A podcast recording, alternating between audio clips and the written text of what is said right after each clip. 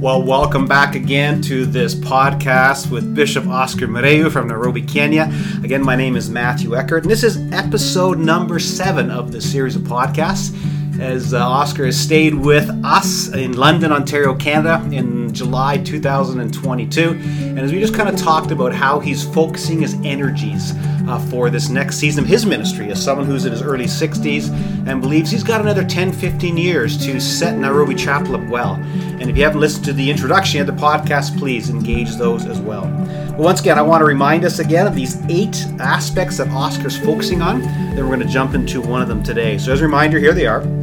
Oscar believes that his focus is these things one, secure the mission of the church, two, secure the leadership of the church, three, secure systems and structures to safeguard the organization, four, secure the DNA and culture of the church, five, secure the Daniels and the Esthers.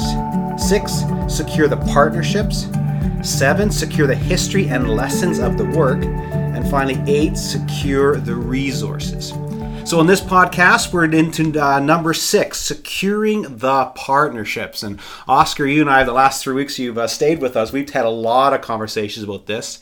And what does it really mean to partner, uh, particularly as a Western North American church, perhaps European, with an African context, with all the history and all the stuff going on? And so, uh, as you think about this, let's set it up first. What are you thinking about as far as partnerships? How important are they? And what are you pondering in this aspect?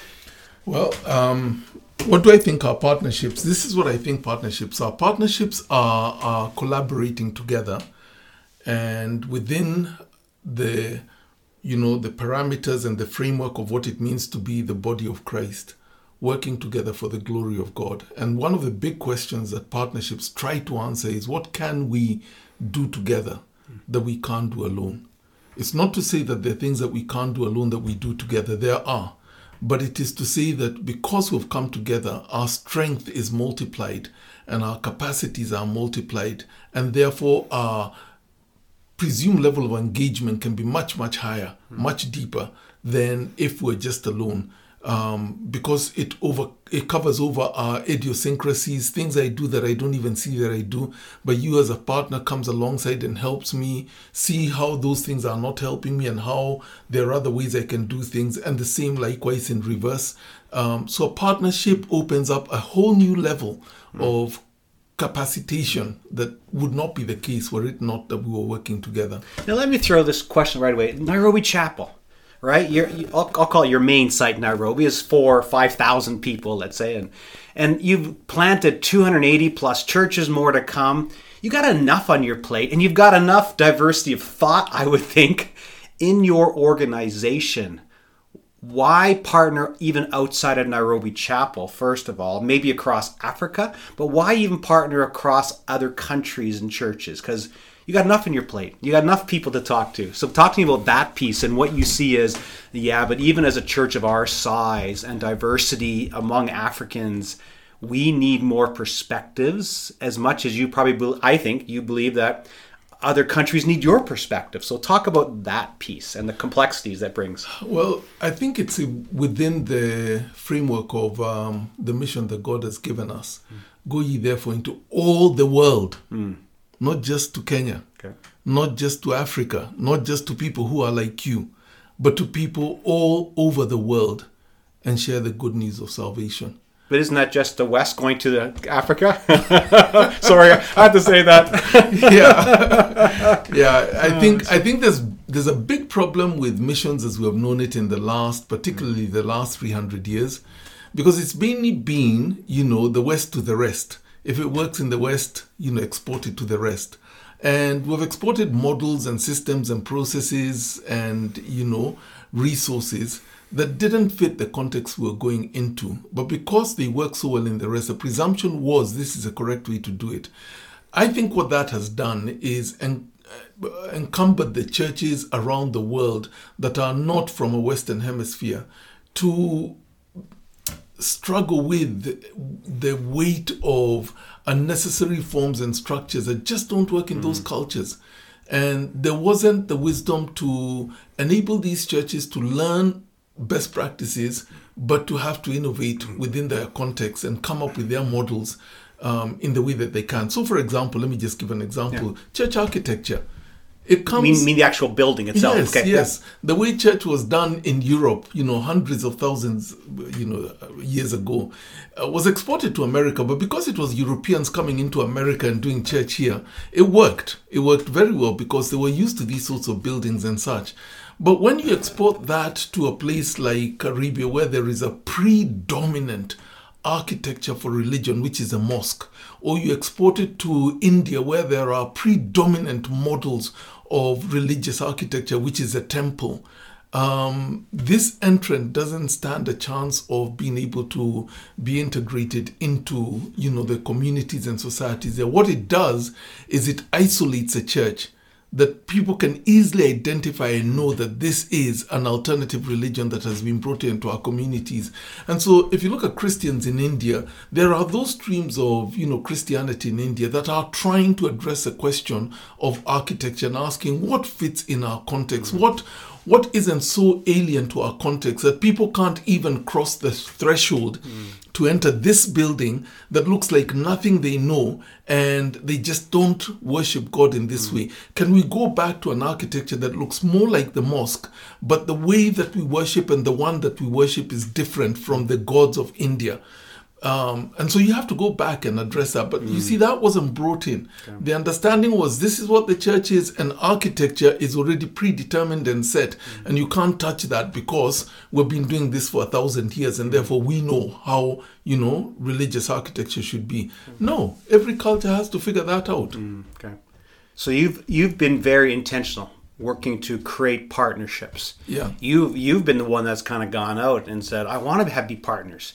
Um, you've done this for 20, 30 years. How have you been received as an African leader as you've kind of traveled a lot and tried to create partnerships? What has been working? How is it shifting? What are you seeing as far as that? And what is your desire? Lots of questions built in there, sorry. Yeah. But yeah, what, what, is, what has been your experience in this as you've done this? Because you've been amazing at reaching and trying to make this work. Yeah. I, I have sought to reach and try. Um, but I often feel I'm swimming upstream, okay. which in itself makes it very difficult. Swimming upstream because I'm swimming against the predominant models of what a partnership is. Okay. And so trying to come and say, guys, you know, that model that we've known for all this time isn't a good model of Christian partnership. And was, this, was it even partnership? Yes, was it even partnership? Okay. Certainly not by what the Bible teaches us, okay? And what I mean by this is every culture has what they would uphold as a model of partnership coming from their culture. Um, the Western Hemisphere's predominant model of partnership is business. What does a business partnership look like? You know, we have a contract that we, uh, the terms of which we agree on together, and when both parties are happy with it, then we sign the contract. The contract is binding and it has to be fulfilled within a certain time. And once we feel that we have fulfilled the objectives of the partnership, then we are no longer bound together. We can move on to the next thing, and it doesn't have to be with you. I can go and now make a partnership with somebody else who will profit me in my business. Okay, that's not that's not the partnership that God calls us into. The business model is a poor model of what Christian partnership within the body of Christ should be. So, as you networked, you saw churches in probably in, in, the best of spirit, but wanting to create a yes. a document and a, that kind of contract. Yes, you know, with clear terms and conditions, okay.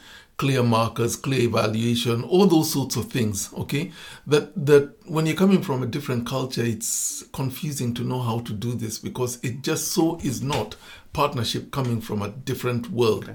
But because you know he who controls the purse strings controls mm. the discussion and the table that has become the predominant model because, to a large measure, resources come from the West. I heard a statistic given once that you know 85% of all money sent you know to support mission work around the world christian work around the world comes from north america mm. well with that sort of strength nobody is going to say no to whatever model of partnership they want to embrace mm. biblical or not but that's one okay when you come from you know a context like uh, my context in Africa, probably the best model of partnership is family and marriage. Hmm.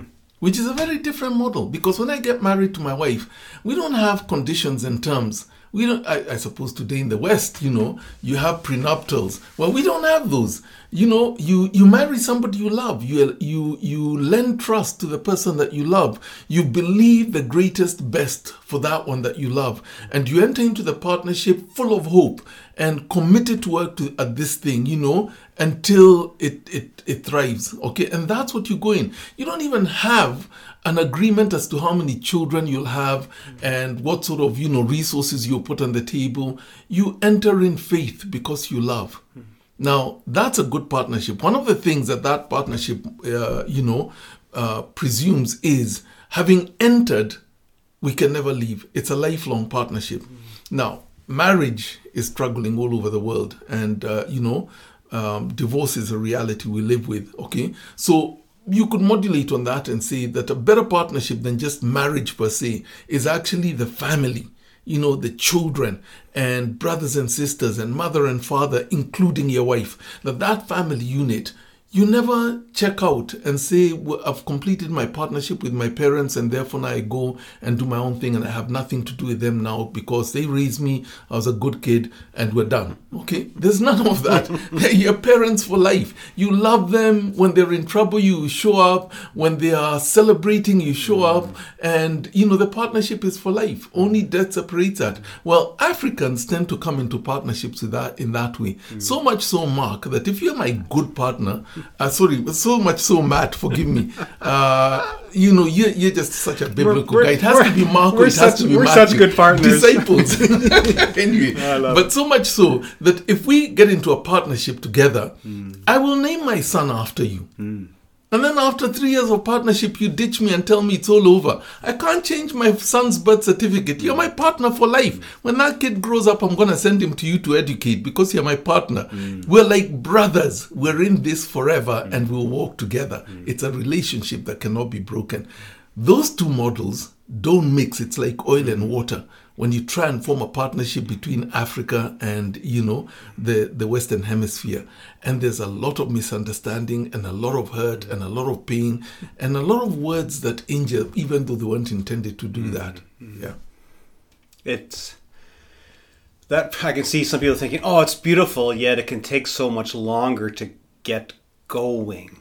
Uh, us North Americans, we're efficient, right? We let's let's get down to brass. Let's make this happen. And when you, if you look at the marriage one, well, you got to date for a while and hang out and do actually, you know, what does it look like and how, what have you seen or how do how could this? I can hear people think, hey, practically, what do I do? Do I visit you two times and we can do this? Like we're always driving for a solution. Let me push back on you a little, Okay. Matt. Yeah. What do you mean you're efficient? You see, you're thinking again Okay. with your categories Okay. that we got the job done that needed to be done. Hmm. But wasn't it the Lord who said that um, by your love they shall know that you are my hmm. disciples? Hmm. Could efficiency be the quality of relationship and love that we show one another? Well, we can't measure that, Oscar. Yes, but not everything can be measured. You, know, like, you can't measure how much you love your wife. You can't measure how much you love your mother. Yet you know you do. And there is no way to measure except that it's a feeling and you know it and you recognize it and everybody can see it. But you can't measure it. Hmm. And not everything can be measured. And maybe some things of the kingdom cannot be measured that way. Hmm. And and you know, love is one of them. And so hmm. yes, So wow, which is great. Um, yeah, what what is your advice? Let's say someone's listening to this and they're a church in Calgary, Alberta, or Kentucky, or something, and they've been intrigued by this whole podcast so far, and they're saying, "I want to get to know this guy. I'd like to partner, quote unquote," and they give you a call. What do you what do you want? What do you say to them? Like, what's it look like? Because they're looking for things to do. Like, yeah, what? Because uh, you're looking to, as part of this, you're looking to secure partnerships. This is what you want to do. You you believe that you have something. We're going to talk about that in a second. The African Church, you specifically, has something to offer the world, and but you're open, saying, but hey, I need to learn from others. I want to do it because we're better together. So this church from Calgary, Alberta, calls you. What are you going to tell them? I would say something along this line that the the foundation of partnership is relationship. Mm. And that's what we've got to do to begin with. Let's mm. get to know one another. Mm. It's a bit like, you know, you said, you know, um, somebody calling and saying, you know, um, I want to do this thing. Okay. Well, you don't do partnerships, if I may put it that way. Okay, nice. Let me give you an analogy. Okay, Okay. Um, I want to get married. Okay. There are two ways you can go about it. You can do marriage. Okay. In other words, I'm gonna look for a girl who's five foot ten. I'm gonna look for a girl with you know blonde hair. I'm gonna look for a girl who etc. etc. or a guy, and we're gonna do marriage. We're gonna have three children. We're gonna you know get married on this date, and you could do it like a project it's not going to go anywhere. Mm. Rarely will that go anywhere. Instead, we, when it comes to marriage, mm. we almost all go down the road of I'm waiting to fall in love. I'm looking. I'm hoping. I don't even quite know who it is I will fall in love with. But when it happens, it will happen, and I will know this is the one. Mm. And then there's a courtship, and I can't rush the courtship. We need to get to know one another. We need to spend time together. We'll go out for dinner, we'll go have fun, you know, we'll do things together, and that will confirm more and more whether we are a match, a good match. Mm-hmm. We're made for each other mm-hmm. and we thrive with each other and we enjoy each other's presence, mm-hmm. which becomes a foundation of then we're going to get married and then we are going to build a home and a family and live together and eventually retire together. So i- interesting when you said that courtship, it may not work. It may not work. And I could, boy, I can see people, you know, leaders of churches who hold the purse strings. What do you mean it's not going to work? We just paid for all these flights for the last two years to fly back and forth. and at the end of the day, you realize, you know what? This, as much we've enjoyed each other, we don't believe this is what we're called to do together. Yeah, yeah. And that could be a good answer, but a hard one maybe to swallow. Yeah. Consider those flights as the equivalent of all the dinners you had with this girl. and you can't ask for your money back and you can't ask for your food back. you know, it's done. it was yeah. good. We were good for each other. We learned. We mm. grew as a result of that. There is much to take away mm. and move on. Mm. Okay. And sometimes partnerships don't work.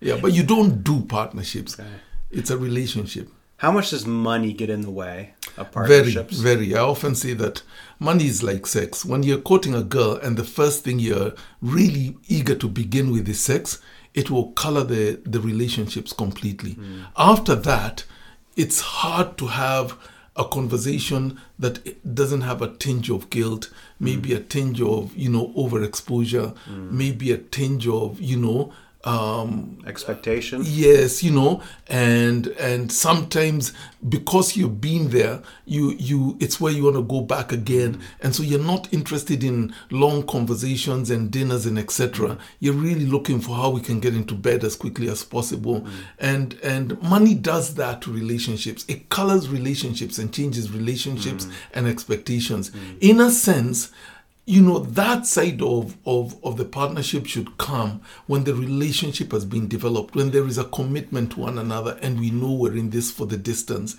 and we are partners now. Mm. And then you don't approach money with any sense of guilt and you don't approach money you know like something with an agenda you know i'll only have sex with you if you give me a child or i'll only do this if x you know y and and it becomes part of the relationship. And so i would say money is not a good place to begin a partnership with One of the things we've talked about is, you know, you made a phrase as as your desire to secure these partnerships around the world.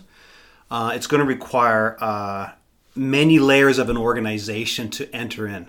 Yeah. Talk about some experiences you've had as you, as a lead pastor, senior pastor in Nairobi Chapel, had beautiful relationships with other senior pastors of churches. Partnerships were developing. There's something beautiful, and then that senior pastor leaves yeah then the partnership, quote unquote, was you and the senior pastor more than the organizations, and it got lost. So, what are you thinking about that now, and what you'd like so you can secure these? And it's more than just Oscar Muriu had a partnership, Nairobi Chapel did. What's going on in your thinking there? I think it's one of those things that, uh, as I said a little earlier, I'm swimming uphill against models. Okay, developing partnerships has to happen at several levels, and oftentimes when you begin to develop a partnership with a church, it doesn't plug into those different levels, and therefore the you know its ability to stand uh, through time is diminished considerably. Let me give you an example. The the electric plugs that you use here in Canada, okay, are two pinned, okay, and you put them into the socket, and th- both those pins play an important role in holding the plug in the socket so that the electricity flows, okay. Now, uh, a partnership has four plugs, okay, or rather four, four, four prongs that you put into the socket. And those four prongs mean that even if one of those prongs wasn't quite working properly in terms of holding securely, the other three hold the plug securely in the socket so that it doesn't matter that the fourth one doesn't, you know, doesn't hold as well. Now, what are those for? The first of those is that um, the key leaders and the initiators and the visionaries and the enablers and the permission givers that are the senior pastors or maybe the bishop or whoever it is need to be a part of this because when they consent they open doors okay if they're skeptical it's not going to go anywhere. If they are uninvolved they're not really going to fund that and there are so many reasons why the people at the top need to be a part of this and to be willing to give consent. They're not going to run the partnership. They're not going to be the ones who follow up on it and etc. But the fact that I know that you know my pastor is committed to this and is keen to see that this turns out well. I have his backing, I have the blessings, and I have the budget that will go with it. Okay, it's very very important. But that one prong is not enough because of exactly what you've said. Okay, retirement, maybe stepping out of that and moving on to something else. If that was the only prong holding the plug to the socket and that you know prong falls off, then the whole partnership hmm. stops at that point. There's a second prong, and the second prong is the senior leadership of the church that the elders pray about this that uh, the assistant pastor and you know the children's pastor and the youth pastor and the you know adults pastor the the small group pastor that they're all involved that they get to do the trips also that they get to see what this is about. They meet their counterparts on the other side and they can talk together. So we're talking about youth. Let's do things together with the youth. Let me bring a youth group over. You bring one over. You know let's let's get them to even pen pal with each other and and put them in groups together so that they can share faith and talk about growth and those sorts of things. That becomes another prong mm. okay that we've got the middle level uh, leadership involved and excited about this the third prong um, becomes the people with a you know with a passion and desire to mission to see missions enabled um, within the church. Okay, so they may not be authorities and leaders and things like that, but there is a young man here who really has a heart for mission and exposing them to what you're doing will help fuel their heart for mission to further reaches okay? Um, there is an opportunity that you have because you're going to latin america to do something and there's a young lady in our congregation who feels called there. Can they come with you? And they will become in a sense that relationship growing to a level where the people who are engaged and who are you know impacted don't hold power within the organization. But their engagement and the impact upon them becomes one of those things the stories we tell of what god did through this partnership of people whose lives were changed and uh, you know committed to missions for a lifetime whatever that is okay? The fourth prong is a congregational a congregation in, in general. The third prong is about short-term missions. It's about, you know, exchanging, mm. you know, young people, exposing them to each other, writing to each other directly. The fourth prong is a congregation. Not many may get to go on those short-term missions. Okay. You're not gonna bring 100% of your church to Kenya. It just it, it, it would be virtually impossible to do that you bring maybe you know 10 20 30 people who become the, the the ones who cross the borders to come and see and become involved. But the stories they bring back and you know the church's prayers for them and the opportunity for the church to give towards this to support this young person who's going or this person who's going. And the fact that when they engage there i engage because i supported you and i want to hear what was it like. And when you come back come for mm-hmm. dinner at our place and let's talk about this the congregation gets involved at that level. They see the photos, they pray for the ministry, and they give their goodwill towards it and even resources towards it. They're the fourth prong. Those four prong means that when the senior pastor retires, when the senior pastor moves on to another church, there are three other prongs holding that partnership. Okay, and they don't. The the plug doesn't fall off and and therefore you've got to plug in at that level. Mm. Now, when you try and form a partnership, and all you do is form the partnership with the mission group, and it never goes beyond Mm. the mission team, it's it's not going to last. If it's only the pastor, the senior pastor, it's not going to last. You've got to work at those four prongs together. So when you talked about how you're swimming upstream and trying to fight, is it because you don't see churches wanting to embrace it in these four prongs, and that so you when you step and you realize, guys, we this is not you can just see it not working, Yeah. because there's not enough broad based engagement of it. Is It's- that it's true? Because you've had some beautiful partnerships with senior pastors. Yeah. It's it's not just that uh, you know I see churches not wanting to engage. Hmm. It's that the speed of change in the culture around us is so rapid that we're not keeping ahead of it. Okay. So just to give you an example, a lot of pastors I knew retired with COVID. They just felt COVID was a marker that my time is up. The next person needs to take the baton. And in the middle of COVID, when they said, you know, guys, I'm done here, I need to move on. Um, we couldn't travel. It was hard to communicate, and etc. etc. So the partnership retired with the person who carried it, where there wasn't those multiple prongs. Um, sometimes it's that the church doesn't really see the need to expose this widely. We want to have success before we can talk about it. But then it means you're, you're depending on one prong until whatever you define as success is finally established. And then if the chair of the missions board moves on, the, the team, the next team moves in a different direction and they're not moving in the same direction of the partnerships that were there. So it's all sorts of things that, you know, constantly we've got to address. Where are we, guys? These four little prongs, how well, you know, located are each of them? Mm. And sometimes, you know, there are those who aren't really working at that. They're happy to have one person manage that partnership. So, what is your desire for Nairobi Chapel with partnerships? Like in your head, you're thinking, well, we're a church this size. If I could have a church in five countries, I like. Is there something even in your head, or it's like I'm just gonna continue to build friendships and allow the journey to be the journey? Is it is it more that method, which is can be hmm. beautiful? Obviously, I, as you and I've talked, you are on mission. Like it's not just about hanging out, being friends, and having hmm. coffee hmm. friends who are who are on mission find ways to do things together. They, they just can't not do Yeah, it. yeah. But the friendship now drives it. And I've had no, so many talks with you. It's like, oh, can you come and do this? And hey, I see this new. Would you come and help us with this? And so, but you just know each other. So, is there a, a desire? To can you even frame something out here right now, or is it more just no? I want to just engage better. I don't know. You tell me.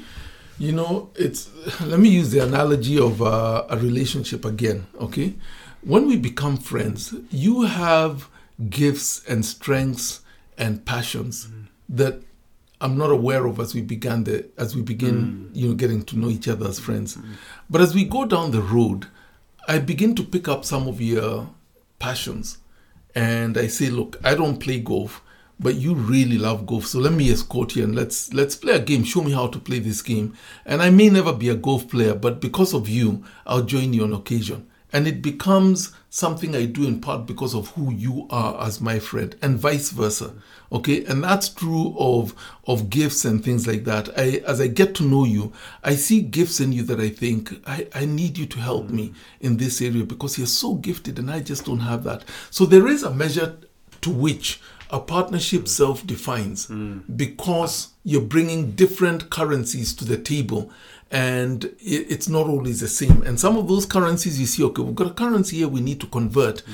into a forex, you know, equivalent to something. And there's other currencies here that we're not going to be able to convert for a while to come, okay? And so it defines itself in a mm, sense mm. because each partner is unique. That's one. That's one level. And we've got to give room to the partnership for that to be the case, mm. okay? But then, very likely, there are things that we can talk about partnership where I need great help and you can give great help. And so we say, for example, we just don't know how to do discipleship. You know, everything in our culture works against it. We're really struggling. And you guys are able to do discipleship across the cultural divide. Because what works culturally in Canada may not work in Africa. There are some transferable principles that you're using in Canada that will transfer and need to be birthed in our culture. Please come and help us pace with us. Mm. Come not just for, you know, a seminar, you know, mm. a one week seminar. Mm. Come and stay with us for two years and just walk with us and help us and and and you know help embed this thing in who we are as a church mm. and teach us how to do discipleship mm. wrestle with culture with us you know I'll give you an example we have a church in rwanda because of the genocide that happened in the early, early uh, 1990s in rwanda uh, Rwandans do not, in general, open their home to small group. Hmm. Because during the genocide, it was your friend that killed your people. Somebody you deeply trusted. And yet, in the crazy frenzy of the genocide, they turned against, you know, their friends because they were from a different tribe. And so there is reserve, you know, very strong reserve in, um, at least when I have traveled there and spoken with uh, the Rwandese people, very strong reserve about allowing a stranger into my private mm. space mm. because I don't know what harm they can bring my way. And so we find our small groups in, in Rwanda have to meet in restaurants or public places where I don't want to bring you to my home because I don't I don't know whether you will visit me again in a time of trouble and bring death upon me. I'd rather we meet in a cafe and I don't want you to come to my home. And and so doing small groups in Rwanda is a cultural thing and very intense. Now there are models here where you presume, you know, the home is a place, the center of, you know, the micro church or the small group. It's not going to work in Rwanda. Mm. And when you meet in a restaurant, you have so many things working against you you know, that you have to now think, okay, we meet in this restaurant regularly, but you have to buy something for the restaurant to be happy to have you there. And you can only be there so long before they know you're using them. And so I can't afford to buy that coffee at that price. And so I can't go for that small group. It has other dynamics that make it difficult. And so as you come across, help me wrestle with these things because at the core, there are some transferable principles but there's culture which also defines and you skews things a certain way. Help me wrestle with these things. And you don't know that unless you spend time. Yeah. And as I talk, as you're talking, it's like partnerships mean time, mm. right? Yeah. It yeah. means showing up. Yeah. Uh, mm. And so now, as we've talked too, though, there can be many ways partnerships could work. You have a great example of one church in mm. Germany. Yeah. That you weren't even expecting of this partnership, but somehow there's been this ongoing commitment that has worked in a unique way, which you wouldn't even have seen happening.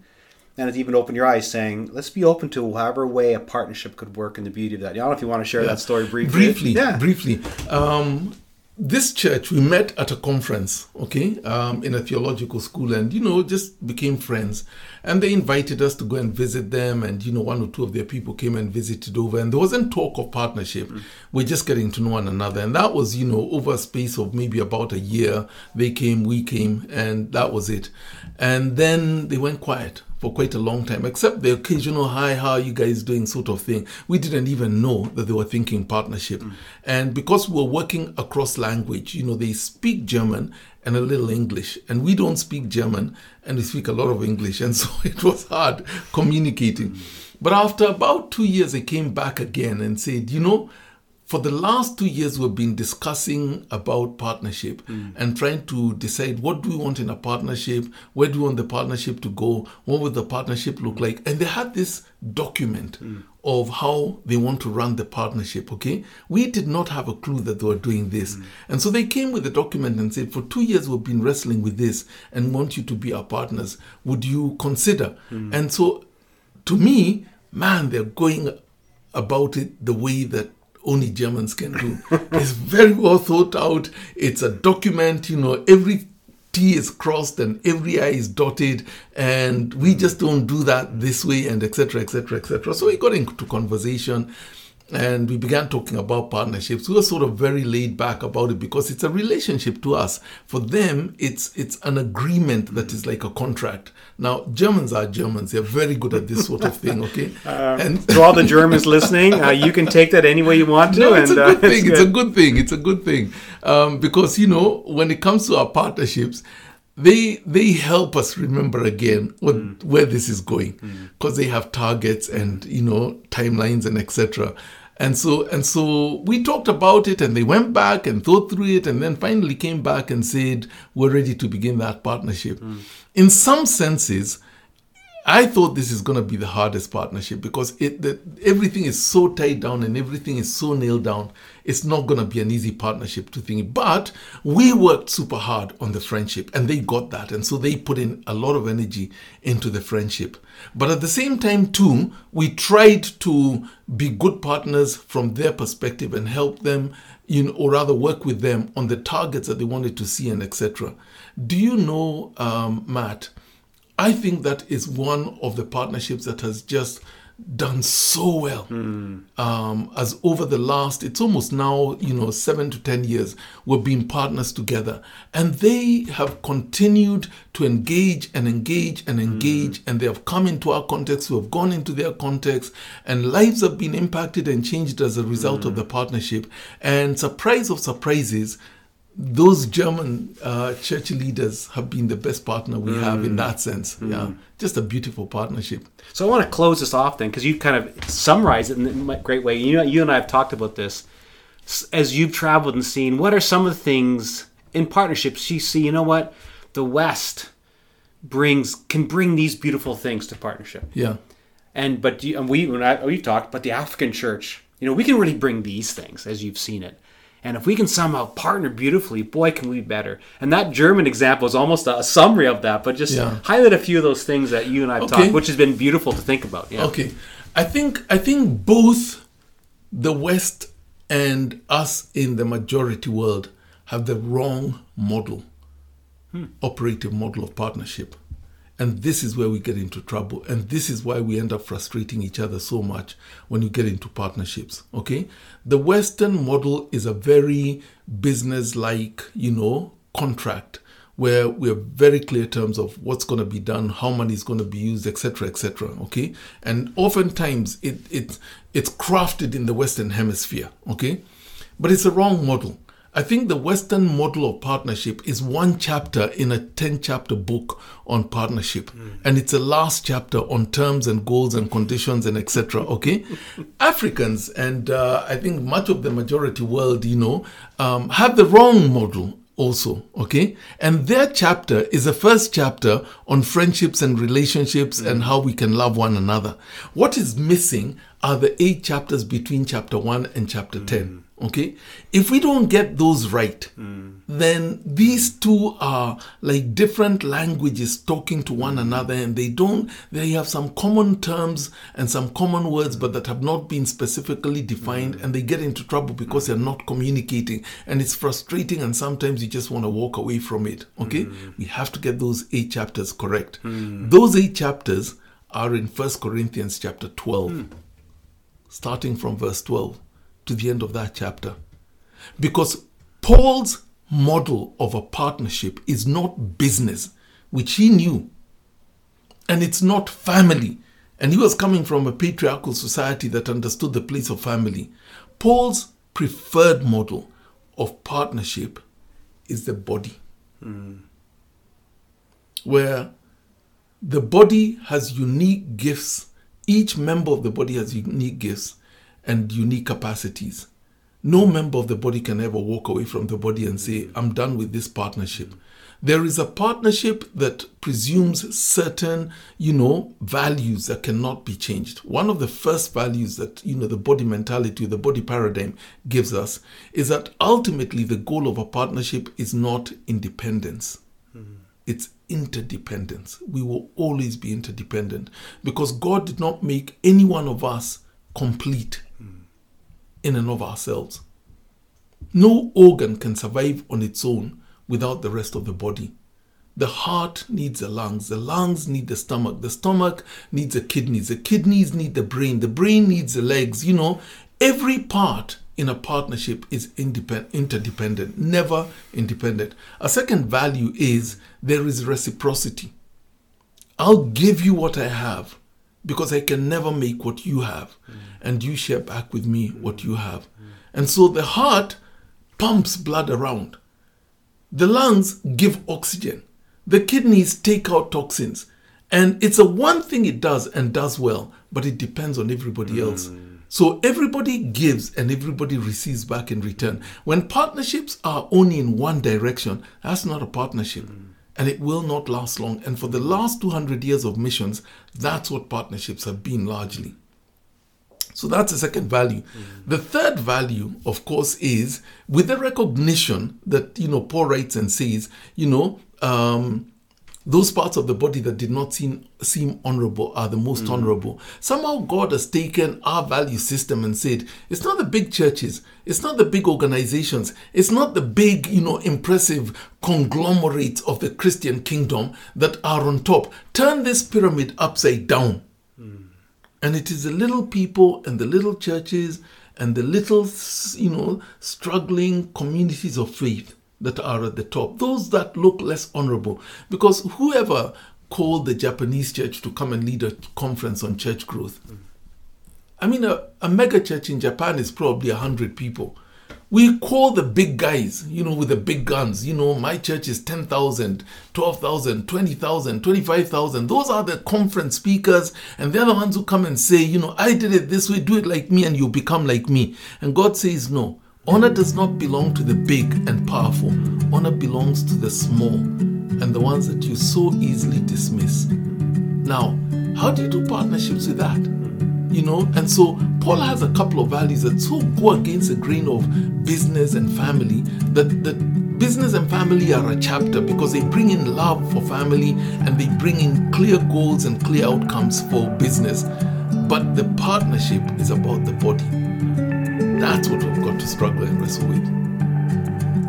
I'm going to say nothing else. Oscar, thank you.